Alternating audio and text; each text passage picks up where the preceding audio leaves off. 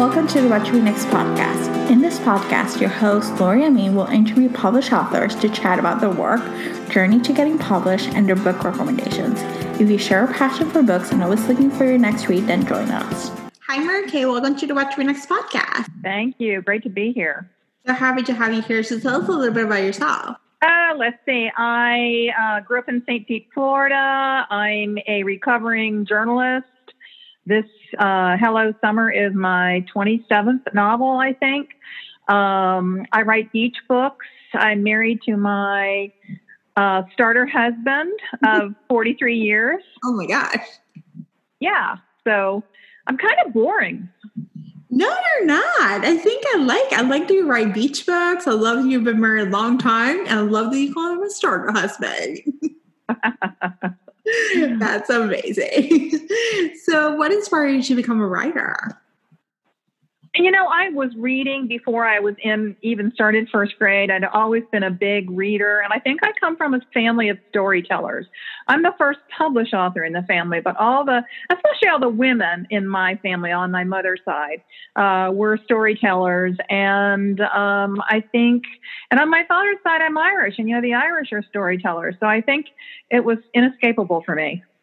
I love it. And so you were a journalist, and so how does your journalism experience? Um, impact your writing?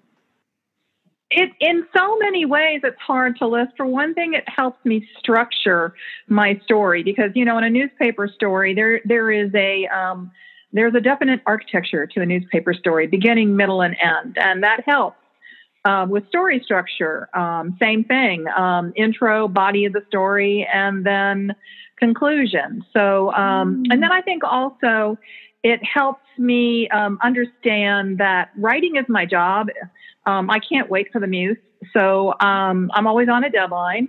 And when I was a reporter, I was always on a deadline. Now, my deadlines now ha- are longer range, but the closer I get to deadline, the harder and faster I write. Yeah. So, what does your day look like? Do you write every day or do you write seven days of the week? Um, no, not every day and not seven days a week. Right now, we are two weeks out from the launch of the pub day of Hello Summer. So I'm doing a ton of prep stuff. I'm doing a lot of um, social media. Um, there's just a lot of stuff to do.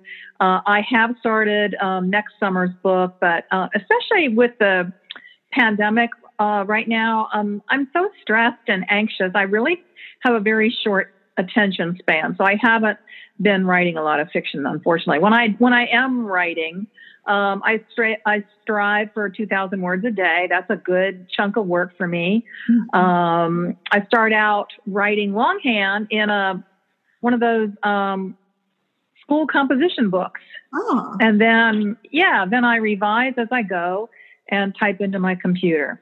I love it.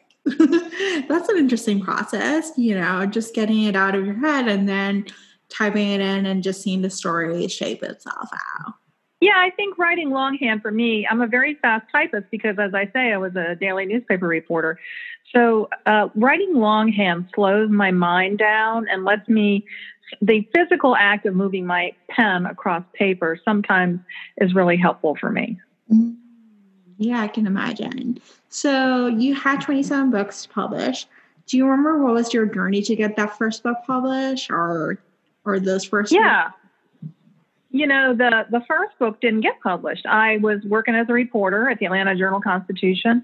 I had two young kids and newspapers were not going in the direction i was happy with and i decided i would try to uh, sell a book and tunnel my way out of newspapers. So um, uh, for about a year year and a half starting in around 1989 i um, started working in secret on a novel Mm-hmm. And I gave myself a deadline. Um, and at the end of the year, I hadn't finished.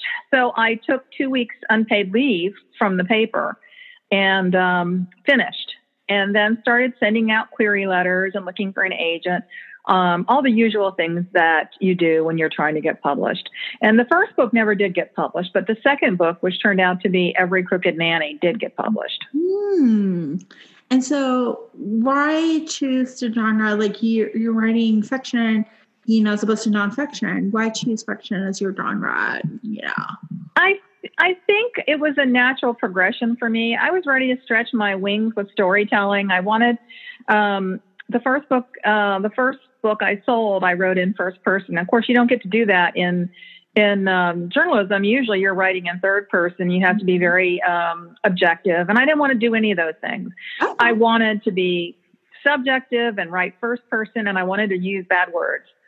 so, um, and I, you know, I, and I actually had an idea to write a nonfiction novel, but it, it never turned into anything. I. Well, I love your fiction novels, and I love that you had a long journey. um, so let's talk about your writing. Do you follow an outline, or are you a plotter, or are you a pantser? I'm a plotzer, I would say. I start with a synopsis, and it tells me the story of the story. I know who the protagonist is. I try to know what her issues are. Um, and then I start the beginning, and um, I only have a I have a vague notion of where I'm going, and I write straight through all the way to the end, and I don't do a lot of different drafts. Um, I mm-hmm. revise as I go. So for me, there's not there isn't any of this third gra- third draft, fourth draft, none of that. It's I just start and then I rip through to the begin to the end. Mm, I love it. Um, so, how do you organize yourself as a writer? How do you keep track of your ideas, inspirations, or characters? Um, I try to only have one book in my head at a time. I have chaos brain. So I am not one of these people who can work on two or three different projects at the same time. I have my little um, composition books, and I might have a folder with some ideas in it. But really, I start at the beginning and write to the way all the way to the end. And I'm along the way, maybe I'm making notes about I need a I need a character, and I'm looking for a name, or you know, I might um, I might go online and look for photographs mm. um, for inspiration for the setting of a novel, that kind of thing. Good. Um, do you share your work along the way? Do you wait to complete Father Story? Nobody is reading my book except, well, my editor and my agent are reading over my shoulder. Okay. And that's because I want them to. Yeah, I want them to. Um, I need instant gratification. I love it. um, so let's talk about Hello Summer. Um, this book is set in a small beach town and is a family affair set in a town newspaper. So I get a hint that you are a journalist. So was that a source of inspiration for this book? Yeah, I had been wanting to write a story set in a newspaper for a while, and my editor kept saying, well, you know, newspapers are, um, you know, it's a dying industry. Nobody wants to read that. And I I finally said, look, that's what makes it so interesting. It gives it, you know, you you've got to have um, you've got to have something that's going wrong in a book, and there's a lot going wrong. Um, and tough times for newspapers right now. So um, this year seemed to be the year. And finally, my editor said, "Yeah, okay, yeah, this is the year. Let's let's do it." and so um, you know, my story starts in the last newsroom I worked in at the Atlanta Journal Constitution.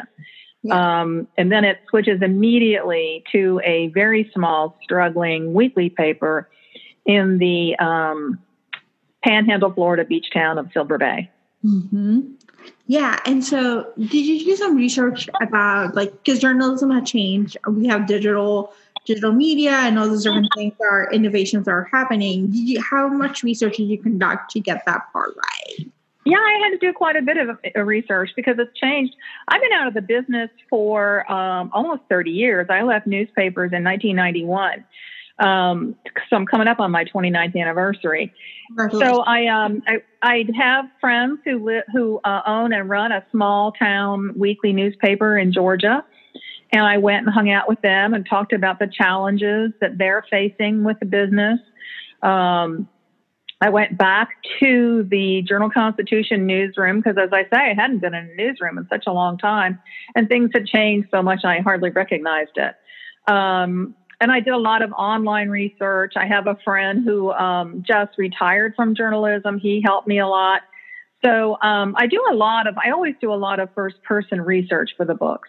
Mm, I love it. It does show because it was something interesting. I knew the newspapers are dying industry and knew like what was going on, but I didn't realize like the innovation about digital media and how much social media and all the different things have helped newspapers, you know, sustain right now.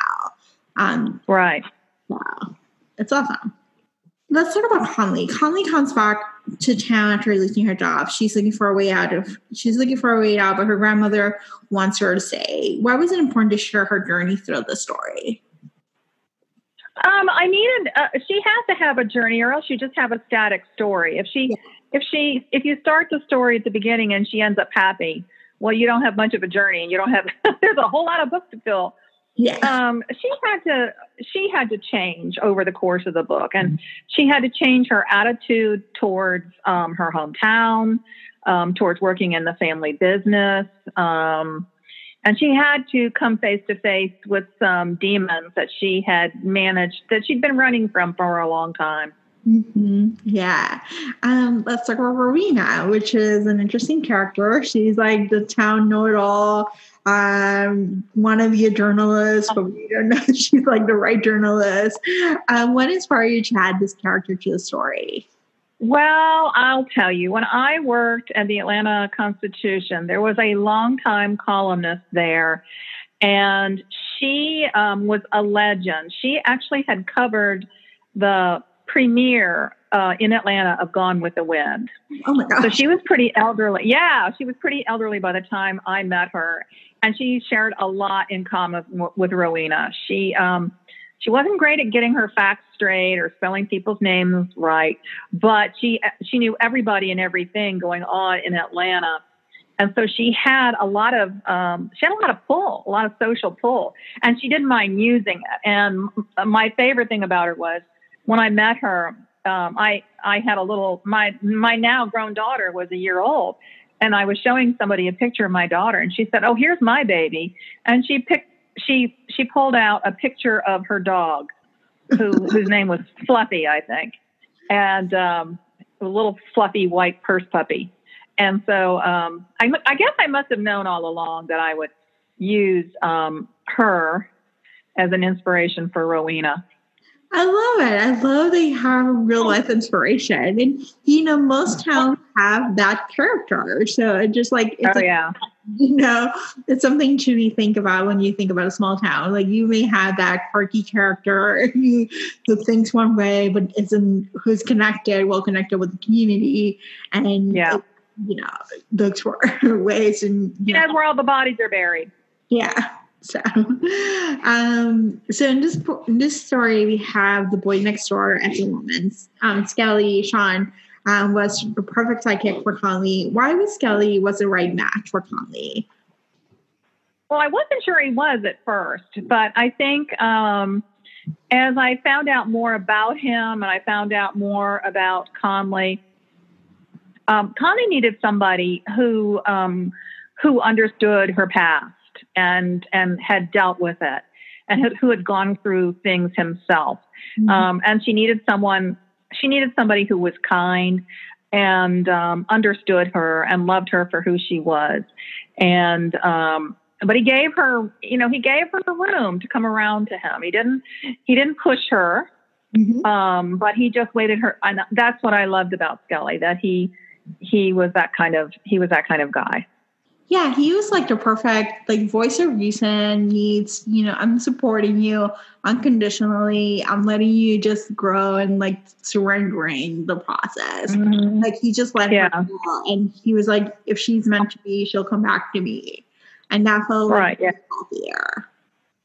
So, um. So the story dives into investigative journalism that's full of twists and turns that keeps the reader engaged with the story. What inspired you to have the senator storyline, the senator's death, and then the family, and all the all the political affair that happened? Well, um, that is inspired by real life. It's one of those ripped from the headlines kinds of things. I was reading my hometown paper a few years ago, and and actually an old friend of mine who is who was at the time a reporter for that paper had written a story about the um, town's longtime congressman who had died of natural causes. But at his funeral, one of his sons stood up and um, mentioned that, um, you know, he knew that everybody was mourning his dad, but and not just he and his mother and siblings, but his father's first secret family. Mm. And of course, yeah, heads in the church kind of spun around. And it turns out that um, the congressman had been married for 35 years to his first wife and had three or four grown children. And then when he was in his early 50s, he um, fell in love with a secretary in his congressional office in D.C. And um, she got pregnant. And he divorced his first wife um, and kind of left the, the first family behind in the shadows. They, they, weren't part of, they weren't mentioned in his official obituary. They weren't mentioned in his official congressional biography. So, um, and so many of, so many people who thought they'd known him for a long time didn't know any of this. So, um, when I read that story, I thought, aha, and I sort of filed it away. And, and uh, so it came out to play with Hello Summer.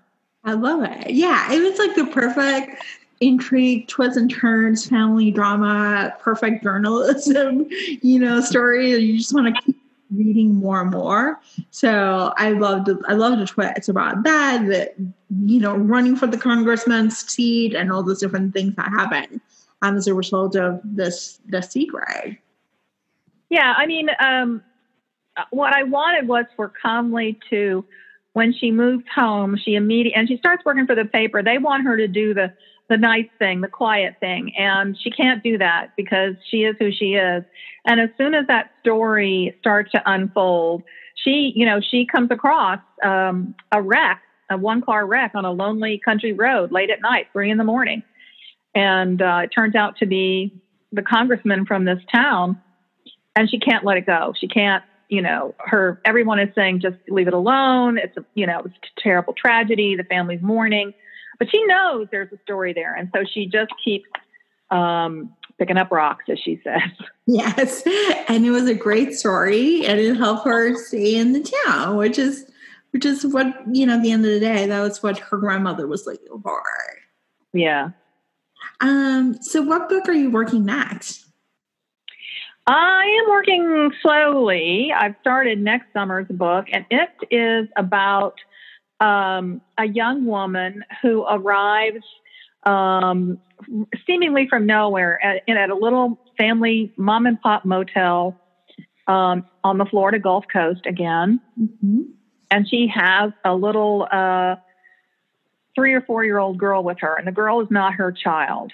Mm. and so she she's running from something and from something and um, and so that's what the book is going there's going to be a lot of old secrets and this is a sister story and um, uh, hello summer is a sister story it's the first one i've written and it's which is weird because i have two sisters or i had two sisters yeah that's awesome. I can't wait to read it. so awesome. So now let's go to a round of book recommendations. This is an opportunity for you to share with the audience what they should read next. What is your favorite genre? Probably women's fiction. What I write, I love historic fiction, um, and, and women's and women's fiction. So, um, and I like a little mystery, you know, um, stirred in. Yeah. So, who's your favorite author? Uh, going way back, I was well, not so way back, Elinor Lipman, who writes these wonderful, uh, kind of literary women's novels. They're always funny. They're always about family matters and forgiveness and quirky characters. And um, she's a, a, writer who I really admire. I love it. What are your top three favorite books of all time? Well, Rebecca by Daphne du Maurier is probably one of the one of the books that I read as a teenager, which probably had a big uh, impact on my wanting to be a writer, wanting to tell a story, um, like the moody, suspenseful story that's in Rebecca. And then um, a few years ago, um, again, well, Elinor Lipman's the first book of I read of hers, which was called The Family Man.